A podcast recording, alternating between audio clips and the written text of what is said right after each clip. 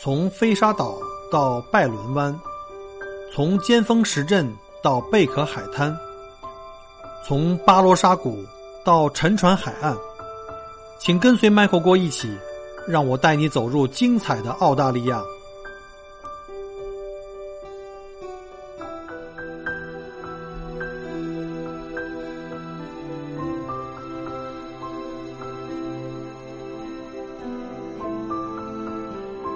到 SBS On Demand 看有中文字幕的电视电影，SBS 中文集锦，详情请登录 sbs.com.au 前斜杠 mentoring。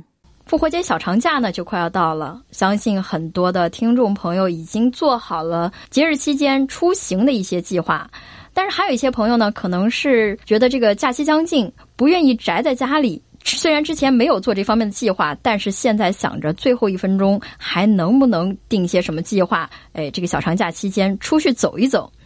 我今天呢就请到了墨尔本的一位旅游达人 Michael 郭来做客我们的节目，给我们分享一下他有什么样的建议。Michael 你好，你好，主持人好，各位听众大家好。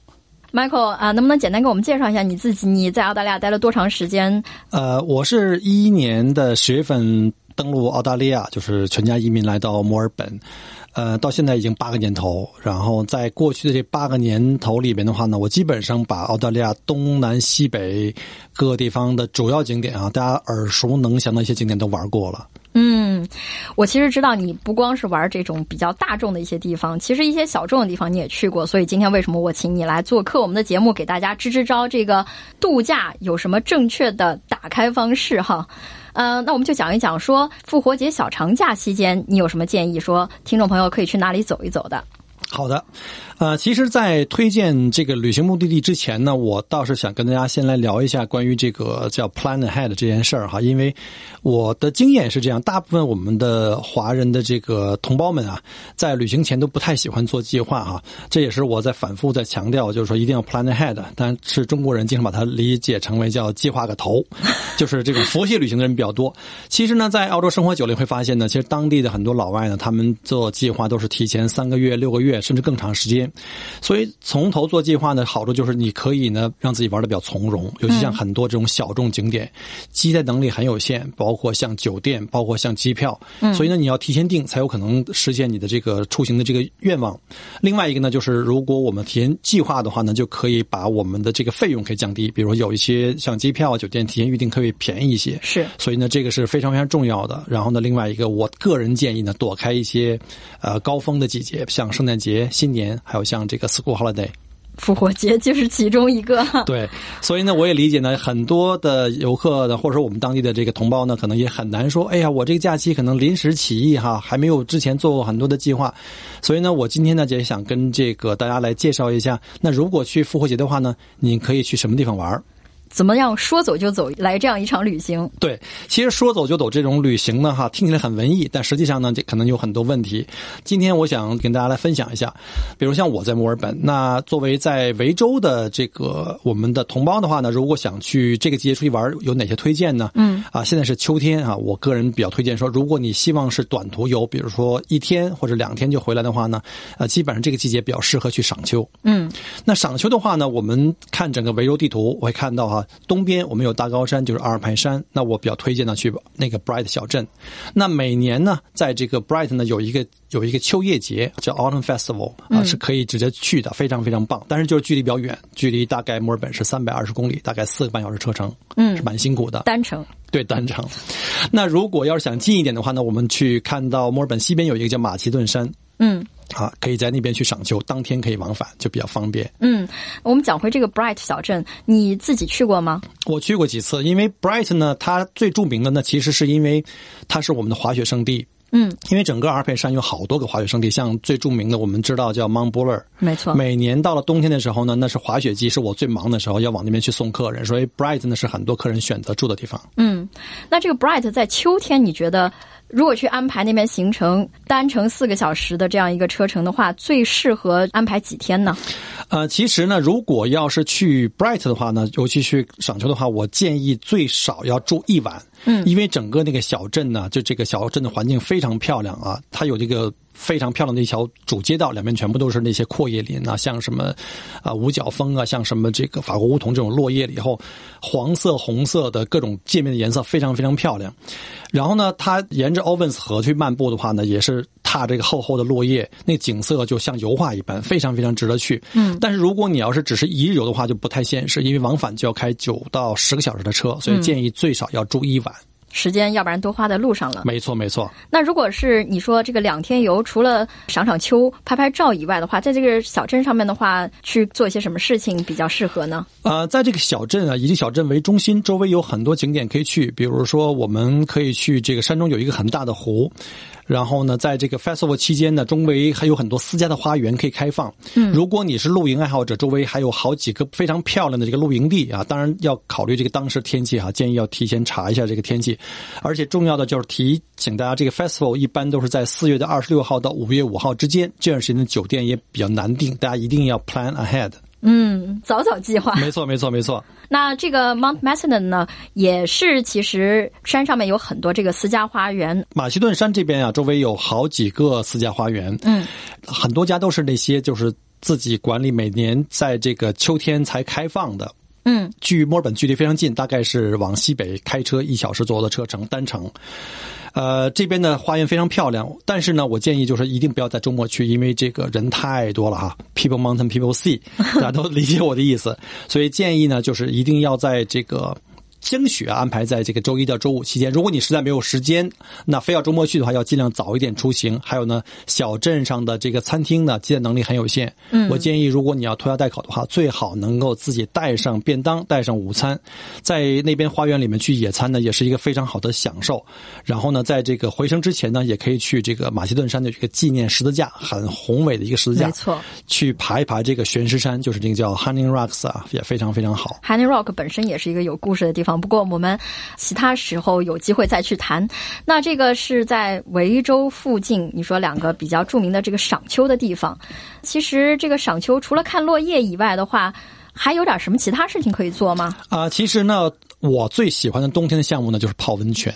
充分的放松。对，没错，没错，在墨尔本的西北呢，有一个澳大利亚排名前三的一个温泉小镇叫 Dalesford，呃，这个小镇呢也被称为叫治愈系小镇哈，在这里呢，你可以这个放松心身心呐、灵魂清净，然后呢，可以在带着自己的家人呢，带着自己的朋友呢，在那边去泡温泉，享受这个人生。嗯，那这个 Dalesford 的小镇呢，你计划的话，如果要去，要花多长时间呢？呃，其实 Dalesford 这个小镇非常近，就是我们常说的往西去有一个就是这个松芬山金矿，在它的半路上，嗯，向右转就可以到了。然后呢，我们建议在 Dalesford 住一晚，最少要住一晚啊，因为去住小镇的话，不光是要洗浴哈，包括晚上我们可以在酒店周围去散步啊，有很多这个公园啊、湖啊，可以去逛一逛，看看日落，非常漂亮。没错，那个湖我也是记忆非常深刻，就是很宁静，非常的，你就觉得好像在那边整个时间这个秒针都忘记了往前走。对，如果你要是不怕冷的话，那愿意起早的话呢，也可以在当地选择乘坐热气球，早晨在空中看这个日出的感觉非常非常棒。这是在澳大利亚，或者说在维州的话，几个坐热气球的一个热点的一个景点。呃，一个是在这个小镇周围，还有在著名的这个亚拉河谷，还有一个就是在澳大利亚唯一一个可以在市中心放飞的，就是墨尔本市区。哦，这个又是一个，好像我们这边已经种了一堆草了哈。那刚才说到了这个几个地方，可能是对于没有时间去远的地方的一些朋友，就是在墨尔本附近啊、如果您不管是来墨尔本旅游，还是说本来就住在这个墨尔本啊、到哪里去玩一玩比较好。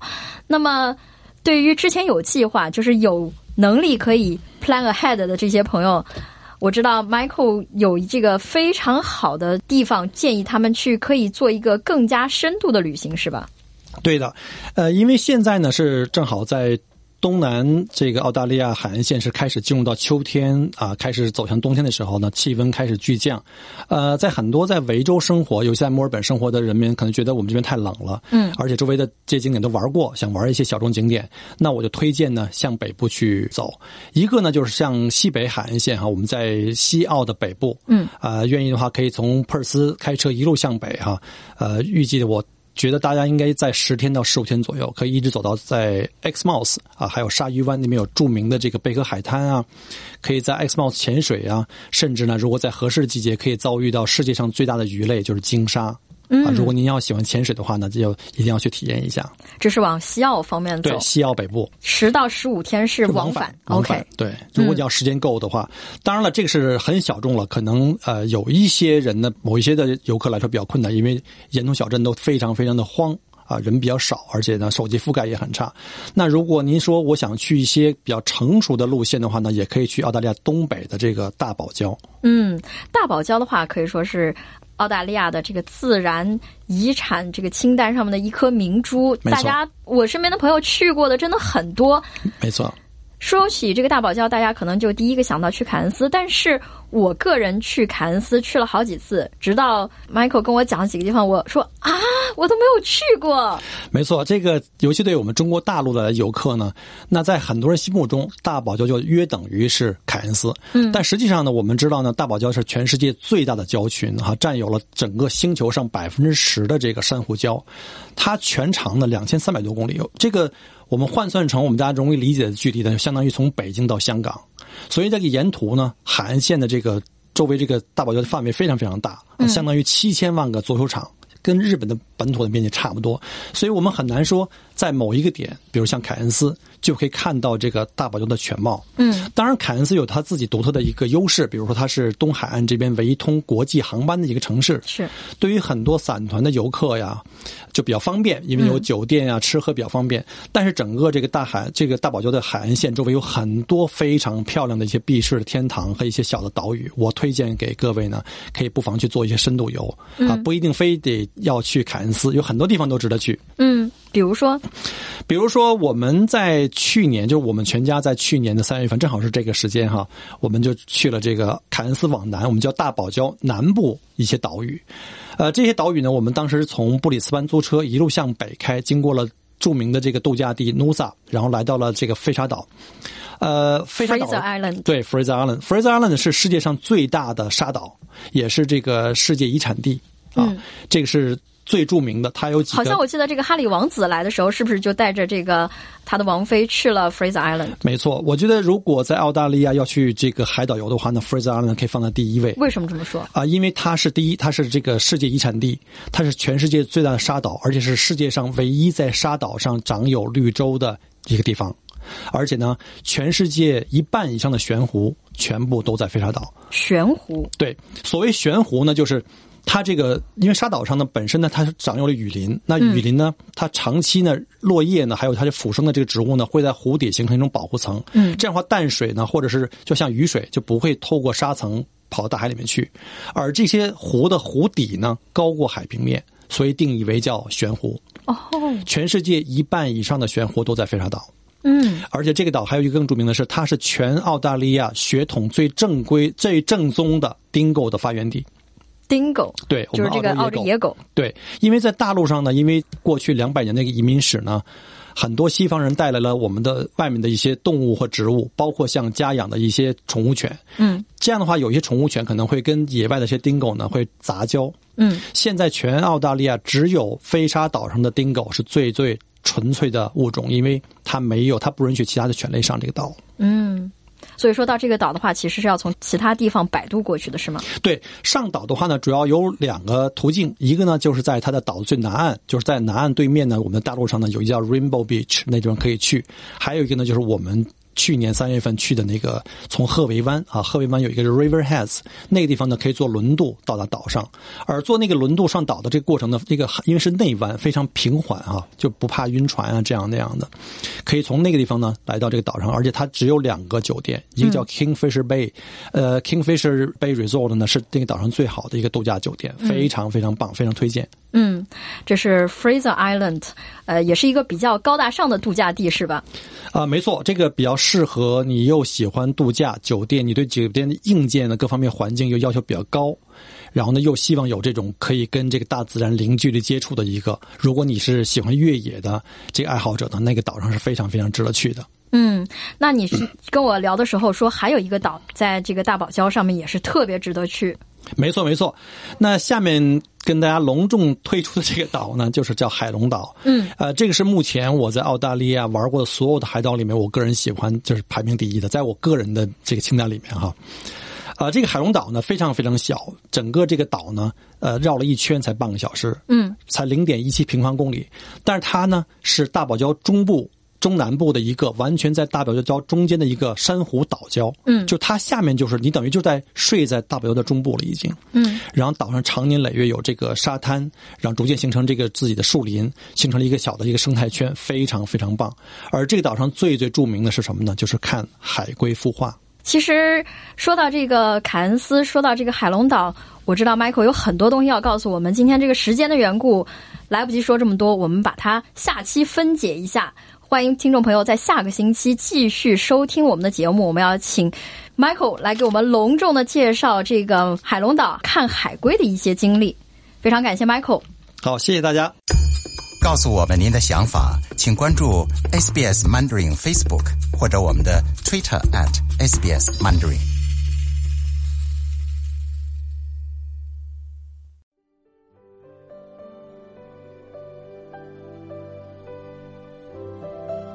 很荣幸您的收听和关注。如果您喜欢我的节目，请您把它转发分享给您的朋友们。同时，也欢迎您线下跟我留言互动。除了喜马拉雅，也欢迎您加我的个人微信，并关注我的旅行服务公众号“墨尔本精品旅行”。我给大家准备了很多关于澳洲旅行的资讯和攻略，请您跟随我一道走入精彩的澳大利亚。